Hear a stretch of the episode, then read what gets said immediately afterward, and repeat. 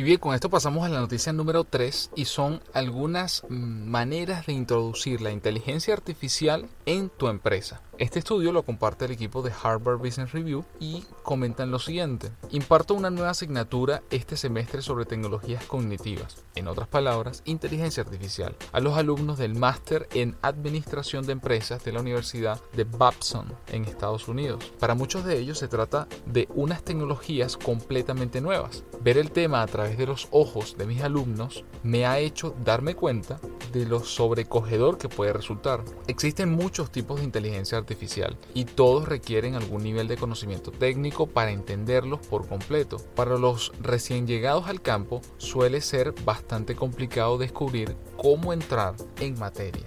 Aunque este tipo de tecnología puede parecer intimidante, la buena noticia es que empezar a trabajar con ella se está volviendo cada vez más fácil. Muchos proveedores han entrado en él y la oferta ya contempla opciones para cualquier empresa que quiera aumentar la inteligencia de sus procesos y productos. Existen al menos siete maneras de empezar a utilizar herramientas cognitivas, aunque algunas son claramente más fáciles y baratas también que otras, puesto que implementar este tipo de tecnología representa un factor clave para decidir cómo avanzar. Ellos comparten aquí categorías, específicamente tres categorías. La categoría número uno es comprar la mayor parte. La número dos es comprar una parte, desarrollar otra. Y la número tres, desarrollar la mayor parte. ¿Qué significa esto? Comprar la mayor parte es usar el software con capacidades cognitivas de un proveedor que ya está asentado en el mercado. Por ejemplo, Salesforce y Oracle son algunos de los ejemplos que ellos comentan allí.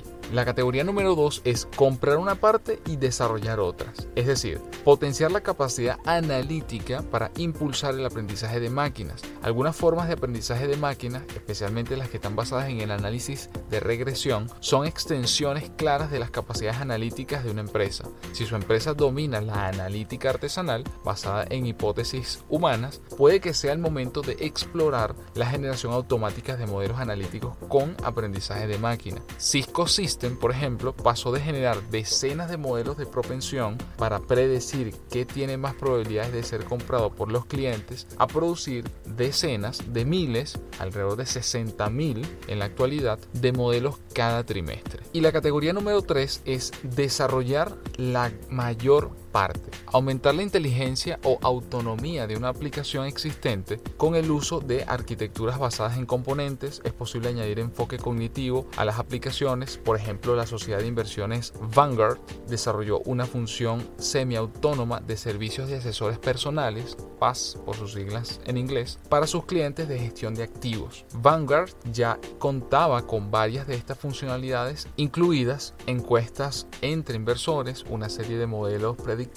y el reequilibrio de activos, la compensación de pérdidas tributarias y las simulaciones basadas en objetivos. Otra manera aquí que de desarrollar la mayor parte que ellos comentan en este, este pequeño estudio que comparte el equipo de Harvard y este profesor en particular es desarrollar a partir de software de fuente abierta en este caso, ¿no? que es abundante además eh, alrededor del software cognitivo. Algunos de ellos son de Google, otros de Microsoft, Facebook, Amazon y incluso Incluso Yahoo han publicado librerías de algoritmos de aprendizaje de máquina o de aprendizaje profundo. La ventaja aquí es obvia, puesto que el software es gratuito, este enfoque reduce el coste del software, pero probablemente también incremente los costes del personal, es decir, los científicos de datos capaces de trabajar con ese tipo de librerías son pocos y por supuesto son caros. Seguro existen otros ángulos desde los que una empresa podría adoptar las tecnologías cognitivas o la inteligencia artificial, pero hasta ahora estos son como las categorías más comunes. Cada uno tiene distintas implicaciones para el tipo de competencia que necesitará la organización, obviamente, y cómo se gestionará esta tecnología una vez que cuente con ella. Algunas organizaciones ambiciosas querrán centrarse en varios puntos de entrada al mismo tiempo. Esto es genial, disponer de tantas opciones, pero cuando un equipo directivo decide integrar tecnologías cognitivas en su estrategia, también